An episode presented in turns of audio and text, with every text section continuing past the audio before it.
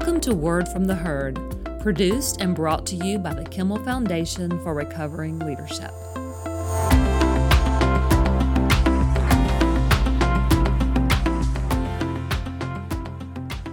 Welcome to Word from the Herd.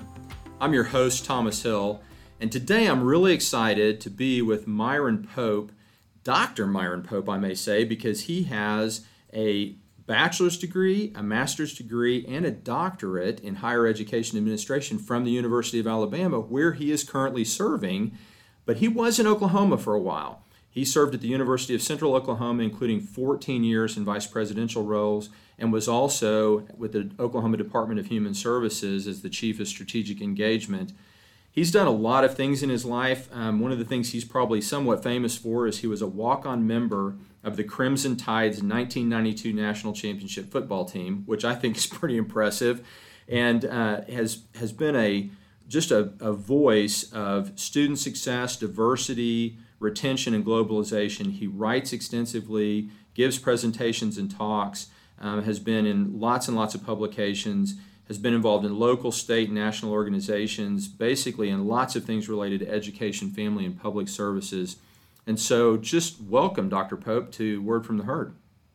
Thank you, Thomas. It's so wonderful to have an opportunity to be here. And I'm always impressed with you and your family and uh, all the great things that you do, not only for the community, but certainly for the folks that you have working for you there at Kimray. So thank you for allowing me an opportunity to be a part of this. Oh, absolutely. And, and I didn't even pay you to say any of that stuff, so thank you very much.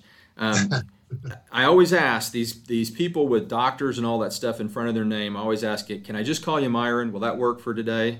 Call me Myron. Uh, I'll tell you a very quick story. I remember shortly after I received my doctorate, I had a chance to speak to a good friend of mine's, uh, her class, uh, third grade class. So I go in and I do my speech and I'm supposed to be inspiring them. And immediately after I get done, one of the kids on the front row raises his hand and he says, uh, what kind of doctor are you? I said, uh, education doctor. He was like, oh, you're not a real doctor. So that kind of put things into perspective for me for the rest of my life. So Myron is fine. Awesome. Well, Myron, the first question I like to ask our guests, um, which doesn't really have anything to do with the topic we're going to talk to, but sometimes does, is tell me about the worst job you ever had. Hmm.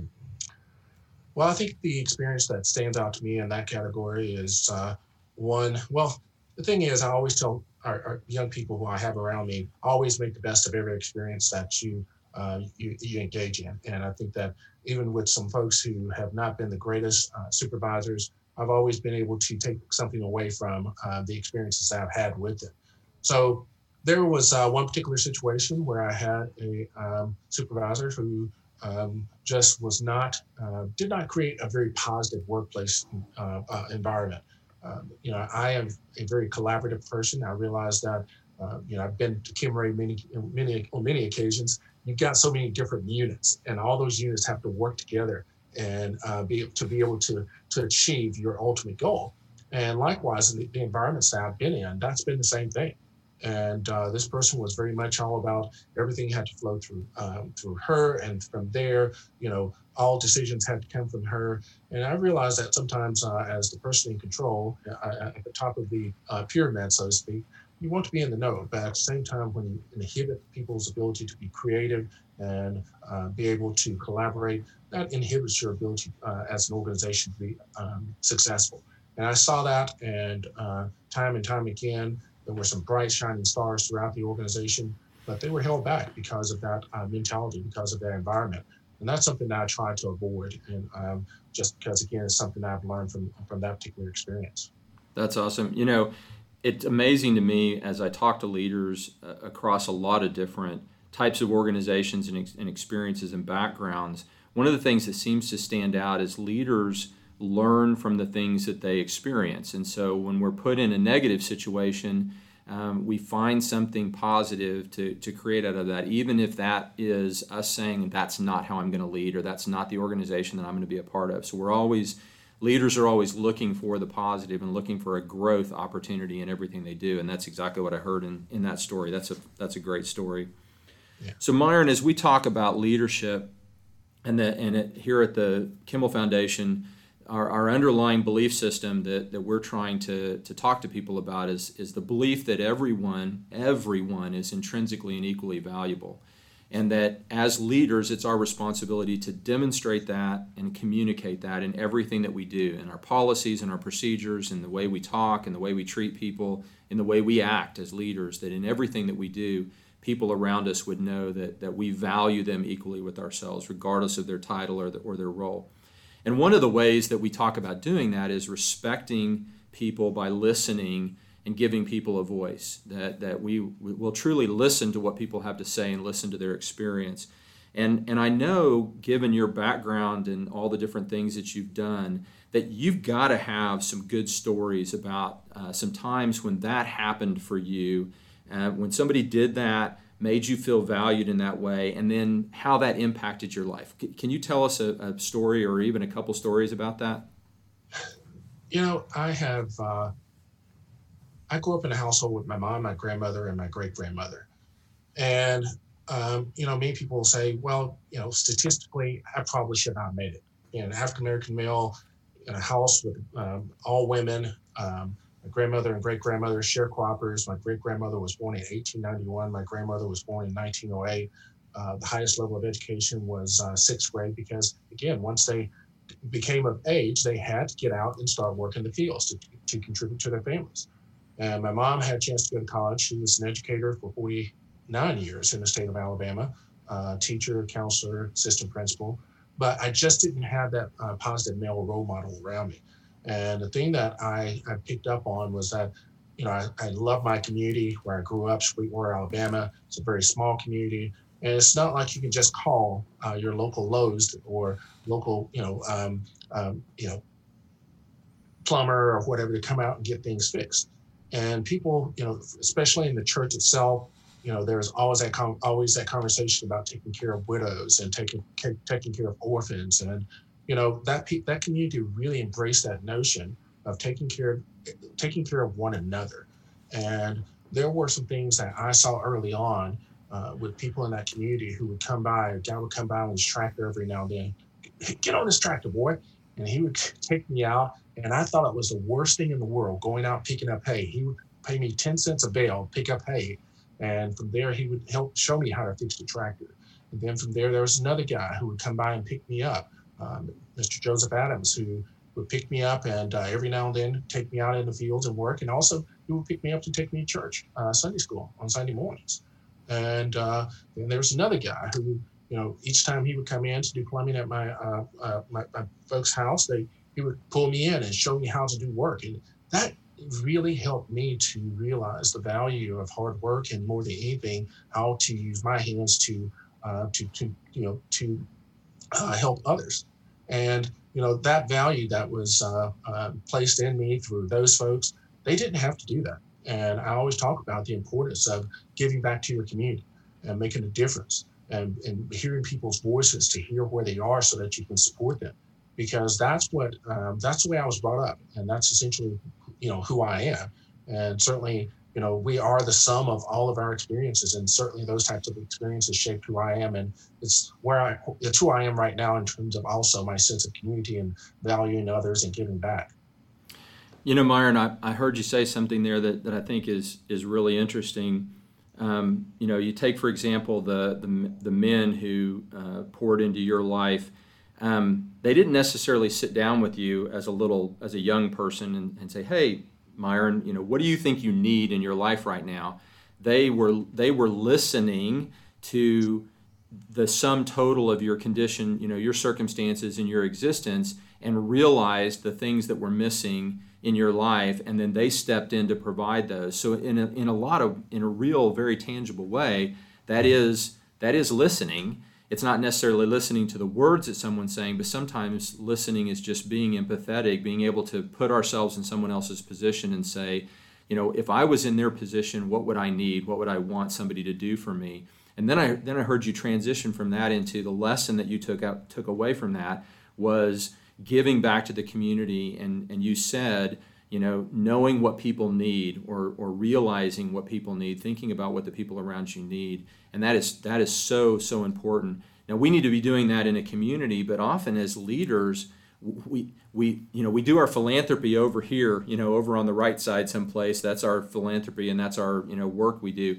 And then we go to work and we fail to treat the people that are around us with the same respect and the and the same empathy. And so what I heard you say is, as a leader, and those men were leaders for you in your life at that time, right? They they were pro- providing a, the the support that a leader provides. Um, it, it requires us to be empathetic and, and to be able to kind of put ourselves in someone's position. That that's that's phenomenal. What a great what a great story. I had um, a very. Go ahead. I had a very recent situation um, arise here. Uh, I've only been here about five or six months, and you know, one of the things that I did in my previous roles uh, during the time I was in Oklahoma was, we did a um, biannual um, uh, employee satisfaction survey. And from there, I, I remember the first time we did it, uh, people were like, are they trying to spy on us? What, you know, I don't I don't feel comfortable doing this because that's going to be held against me. And I, I repeatedly said, I'm going to take what you are telling me about, again, we, we might not be able to give raises every single year in higher education, uh, but we can do other things to show appreciation. We can do other things to reshape the environment that you're in. And but but the first thing I need to hear is, where are you? What do you appreciate? What's important to you? And by the time we did that the third time around, uh, people were so excited to engage in that process because they knew that their voices were being heard, and, and we brought them in. We did the survey, we came back and did focus groups, and we heard them verbally, and we wrote out and we provided them with a sense of what we heard in order to restructure the environment. And in terms of campus, you know, campus climate, in terms of what we we saw in terms of employee satisfaction, it went up because we heard what they what, what they were saying to us, and we demonstrated to them that we took what they, they were telling us and implemented it. And it's not only about hearing them, it's also about follow through, and that's always so very critical in uh, the work that we do. Oh, that is that is certainly an important. You know, I can't tell you how many times I have seen the situation where, you know, somebody is asked, or a group of people is asked, what do you need, or what would make this better, or how are we going to fix this? And they they very clearly uh, communicate what their needs are and, and what they would like to see in a situation. And then days and weeks and months go by and nothing happens. And it's very predictable that if that happens enough times, then when you ask the question, what do you need, or what can I do for you, you're not going to get any response, or you're certainly not going to get an honest or an authentic response, because they just give up. They they quit thinking that anything's going to happen.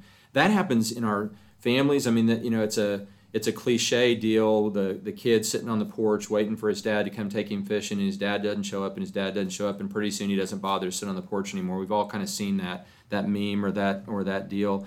But unfortunately, we we We do that. We do that in our, you know, in our families. We do that in the people that are close to us. And then as leaders, we tend to, um, if we're not careful, we might do that in our in our places where, where we're leading. And we really need to be careful about that. Yes. Tell us, tell me some other things. So that that's an ex- excellent example of something that's obviously very important to you as a way to demonstrate that you value the people that you serve and the people that are, that you work with. Tell me some other things that, that you think are, are really important for a leader to demonstrate value to the people around them. If you ever have a chance to read the uh, book Lincoln on Leadership, there's uh, there's one chapter on management by walking around, and uh, you know, there's a lot to be said about leaders who take the time to get out and walk around and just get to know the people. And uh, that's something that I've not had a chance to do in this COVID world. Uh, we were pretty much shut down when I first uh, almost shut down when I first arrived here in uh, March, April, and we're slowly opening up. And I'm having a chance to get out and connect with uh, employees, just get to know them. And I'm essentially asking three questions. Okay, I want to ask you about you and nothing more. Um, then we'll talk a little bit about the pro- professional side. I said, number one, tell me who you are. Um, you know, and from that, it's as once if someone starts talking to me a little bit in terms of work, I'm like, no, no, tell me about you. What floats your boat? Who you are, et cetera. Uh, and then from there, I asked, tell me about your family, because I believe it's so very important to be able to be in these environments. And again, we spend forty, fifty, sixty, sometimes seventy hours, which is probably too much, uh, with the folks who are around us um, in the workplace. And consequently, you know, we spend more time with them than we do, do waking time with our families. And mm-hmm. so if that's the case, we've got to treat the folks who are around us who are just like as they are with family. And I know some people are a little bit more protective, and that's not what they're looking for. And that's something that you, you have to also be very aware of. But I asked that those first two questions. Tell me who you are. Tell me what's important to you. And, you know, certainly, you know, those, and then, you know, tell me a little bit about you and your family and, and your background. So, you know, those are the things that I start off with. And then from there, I, I, I very sincerely ask, tell me what you believe we need to do to make this a better place. We all know that we're here. I've mo- worked most of my, my professional career in higher education. And, you know, I understand that education is the great equalizer. It's an opportunity for people to move beyond where they are to a higher place. Um, you know, we've seen the stats. You know, everything from those folks who have higher levels of education are less likely to uh, live in poverty. They're less likely to be unemployed. Um, they, they will earn a higher level of, um, of pay annually, lifetime. All those things we know are, are, are part of what we see with, um, with you know, higher levels of education. So in my past role at the University of Central Oklahoma, we had a high number of first generation students. And you, I knew, again, based upon my experience with my grandmother and saw what, as I saw what happened with my mother, you can change a person's life. You can turn their life around completely. And the people that I am committed to hiring, and I tell my people to hire their own people, but I, I tell them, find people who are passionate about helping others and, you know, helping people to achieve their goals. And likewise, again, as certainly as those folks come into to the higher education environment, is how do we help students to be successful? You know, they have to do their part, but at the same time, you need to go into your job on a daily basis and figure out how to remove barriers for for students. And, you know, I'm not going to be in your area in, in admissions or financial aid. Yes, I'm, I'm, I serve as the vice president, but I'm not going to be in those areas on a daily basis. I want you to be empowered, give you enough, you know, the skills and, and tools to be successful, to serve students where they are. And I want to hear from you um, what you're seeing, because that way we can work together to improve the environment for our students. So when I ask people, what do you see? What, what are the barriers that are keeping students from being successful? I'm asking people, in many cases, who are on the front lines, who know exactly what's going on. So by empowering them, by asking them, we're truly impacting change versus Myron Pope trying to make a decision about what's going on at the admissions front desk when I'm not working there on a daily basis. So right. Just sitting down and asking people where they are, what's going on, what are they, what are they seeing within the, the operation, that's so very critical in terms of uh, achieving success and, and certainly demonstrating to people that they are valued in terms of the work that they do. That's exciting. You know, uh, you said two things there that I want to that I want to just reiterate, point out.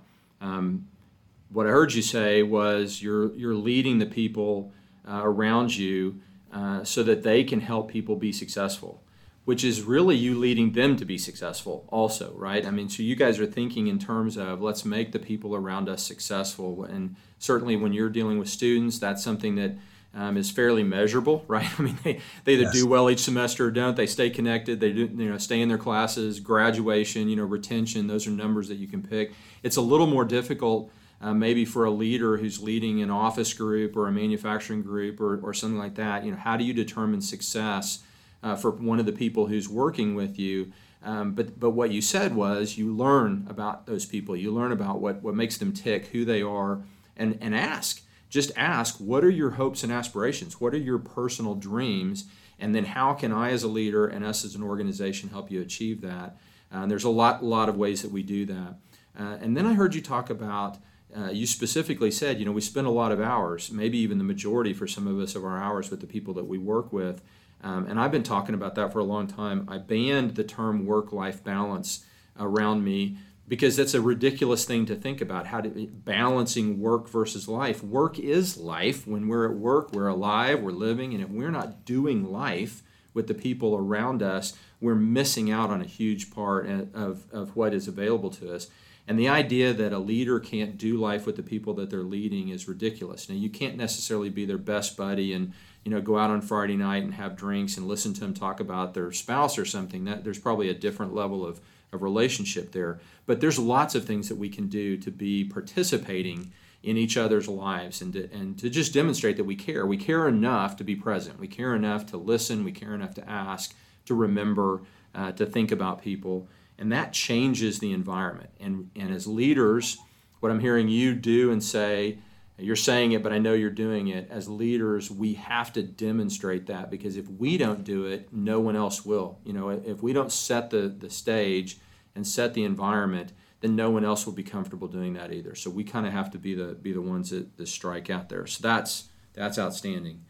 So Myron, um, for the people that don't know you well, uh, people who do know you well um, often describe you as inspiring, kind, hopeful, thoughtful, generous, um, those kinds of words. So you're obviously making a difference in people's lives. Wherever you've been, uh, the, the, the result of you being there is people's lives are better, people's lives are changed. Talk to me a little bit, tell me a little bit about what you feel like needs to be true in your own life. What has to be true about Myron for Myron to be the kind of person, to be the kind of leader that can make that kind of difference in other people's lives? Again, it goes back to, to my experience. I know the, the impact that people um, had on my life, my life who helped me to get to this point. Uh, people, there were so many people along the lines. I mentioned the three gentlemen earlier, um, the young ladies at church, my, my local church growing up, teachers, et cetera. People who have through the years seen something in me and uh, provided me with opportunities to um, to be successful. And uh, it was not only about success in terms of myself, but at the same time, they saw me being successful within the organization or within the community that they were in. And so, you know, I think that um, as I work with people, as I think about, um, you know, those experiences, I, I am constantly looking at people and, and thinking about ways in which I can help them to get better. Um, you know, I have played sports all my life pretty much and been very competitive. And, you know, many of the great coaches that I've been around is, uh, you know, have always said, one, every day you walk on this field, you come out and get better. And you think about it on a daily basis. How am I going to get better? How am I going to be able to impact people's lives on, on, on, on another level uh, each day that I show up? What can I do to help those, my fellow man, to improve their plight in life? And so, you know, I just, again, that competitive, uh, that competitive spirit, my sense of constantly trying to make a difference in people's lives is what um, I am really committed to doing. Um, President uh, Don Betts, our previous president at the University of Central Oklahoma, used to always say, leave the woodpile a little bit higher once you, once you leave. And uh, there's a lot to be said about that uh, analogy. It's about making sure that you make the place uh, that you, the environment that you're in, the communities that you're in, you make it a better place. You leave it a, in a better place than it was when you left it. And that's what I have always committed myself to doing, whether it's in terms of the place itself or with the people who are around me. And uh, personally, you know, I there's a lot to be said about self-care, uh, but at the same time, it's, uh, you know, making sure that I'm finding uh, balance and taking care of myself, while at the same time, making sure that I continue to think about ways in which I can impact people's lives in a positive way. You know, you said, um, you mentioned sports. Um, I played sports in high school. Um, I was a decent high school athlete, which means I, I had no chance of being a college athlete, and that was fine with me. Um, but I know you you had a great career and, and did a lot of fantastic things. And sports is very competitive in terms of one team is taking the field in an attempt to defeat the other team. So at that in that way, sports does lead to uh, kind of people competing against people. Um, but what I heard you say was that in your personal life and in your leadership, the competition is with your previous self, that you're competing with the with the you of yesterday, uh, so that you're better, faster, you know, whatever you whatever term you want to use, that that that you're jumping higher, running faster than the you of yesterday, as opposed to coming to work and competing against the other people on your team, which is one of the things that that we find in most toxic work environments is there's personal competition. Competition. People are competing for their value, and they have to defeat someone else. They have to take someone else out in order to move into their position. Whereas in, a, in an environment where everyone is equally and intrinsically valued, we allow our ideas to compete, we allow our processes and our strategies to compete, but we can put those out on the table, and then all of us can walk around the table and, and participate. At them. I might even decide to take my own idea out, right? And you know, say, hey, now that I'm looking at that from a different viewpoint, maybe that's not the best idea. But whether my ideas are used or not, or your ideas are used or not, doesn't devalue me as an individual if we all agree that we're really just competing with our previous self. And I don't have to, somebody else has, doesn't have to be less for me to be more. Um, and I think that's a really critical thing for leaders to, to be aware of, because often un- unknowingly we're devaluing the people around us to make sure that we stay positionally above everybody. And if we're relying on positional power, we're pretty weak leaders. We really have to be uh, using relational power, which is what I hear you saying saying over and over again. Yes. You know, as I listen to you, uh, it makes me want to be on your team, by the way. I, I don't know how I would manage coming to the University of Alabama for that, but I, I might be talked into that. I don't know. I'm I'm a pretty diehard O S U fan, and they haven't offered me a job either. I think, so I think you'd be a great recruiter. maybe, maybe so. Um, but I wanted to ask you uh, one more question before we run out of time today. Um, You're dealing with young people all the time, so maybe this is something that you do on a regular basis. But if you had an opportunity to get a group of young, emerging leaders together and and speak into their lives, what do you, what would be the most important advice uh, that you would give young and emerging leaders? Hmm. We have a program here Um, at the University of Alabama, and it's, it's I've, I had my first exposure with the program just this past week. It's called the Bridge Program. It's a program for African-American males um, who are typically first-generation low-income, low-income students. And likewise, we had a similar program at uh, U C O called Black Male Initiative. And as I was talking to them, I, I recall something that um, Coach Gene Stallings said to to the team constantly during the time I was playing in the early nineties. And I'm sure he said it beyond that, but you know, he said that the, the great ones do little things. And here's a guy who had a chance to play for uh, Bear Bryant. He uh, coached under Bear Bryant. And from there he coached under uh, Tom Landry, two of the, you know, greatest legends at both of those levels uh, ever. And he was a part of some really dynamic teams, and he talks about the way those folks, uh, those two individuals conducted themselves, in addition to many of the players. You know, you and I can remember, you know, the guys from the, the Cowboys teams of the seventies, uh, Tony Dorsett, Len Swan, and, you know, Ed Too Tall Jones and all those guys. And, uh, you know, he talked about how those guys did the little things. They were constantly making themselves better. And, you know, I, I I really believe that it's not about, with so many young people right now, it's uh, I have three kids, it's uh, they want to start off on third base. They want to be able to come in and uh, you know drive the same car that I've been, I'm driving right now that I've been working for the last thirty years, or live in the same house. And so that's great to have those aspirational goals, but it's it's also real. It's also important to realize that there is a, a process. There are steps that need to be taken, and we've got to think about that on a daily basis. You know, we've got a long-term goal, but we don't just wake up and realize that we're there. When I, when we played in the ninety-two national championship team, we didn't just show up on January first, nineteen ninety-three uh, at the Superdome ready to play Miami. It started the, the previous spring.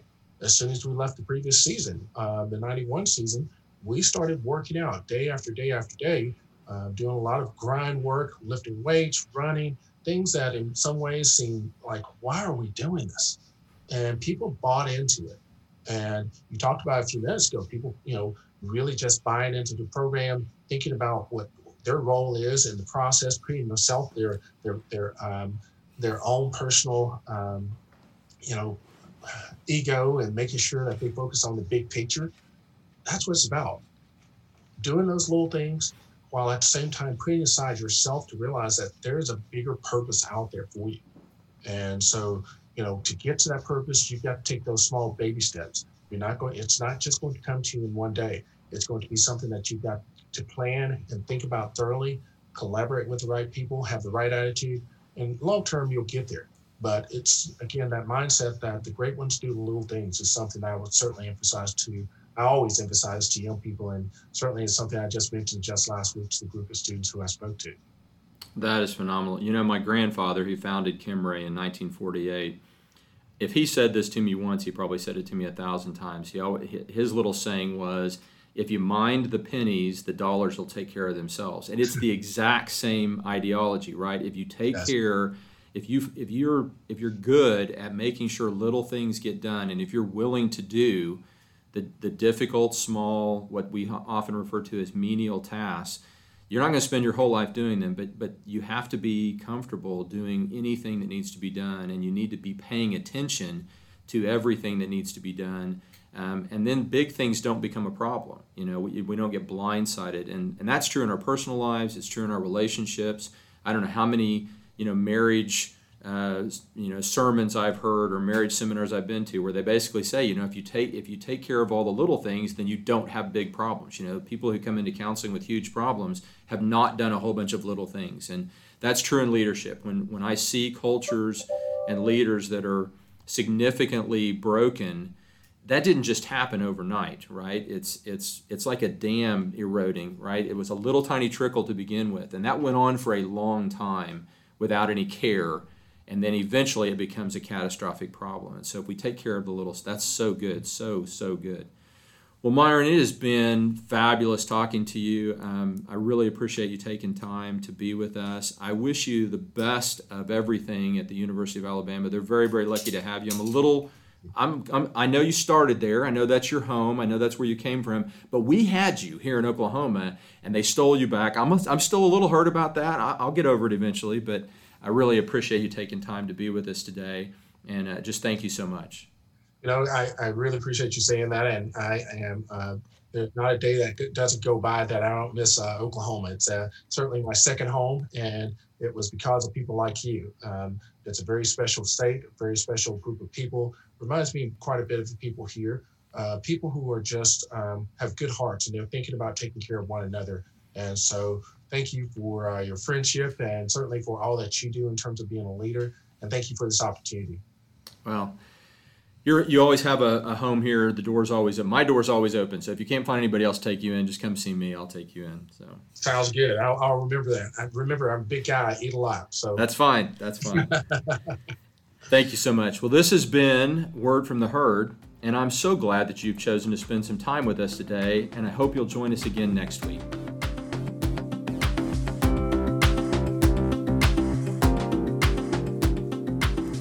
Thank you for joining us today on Word from the Herd, a production of the Kimmel Foundation.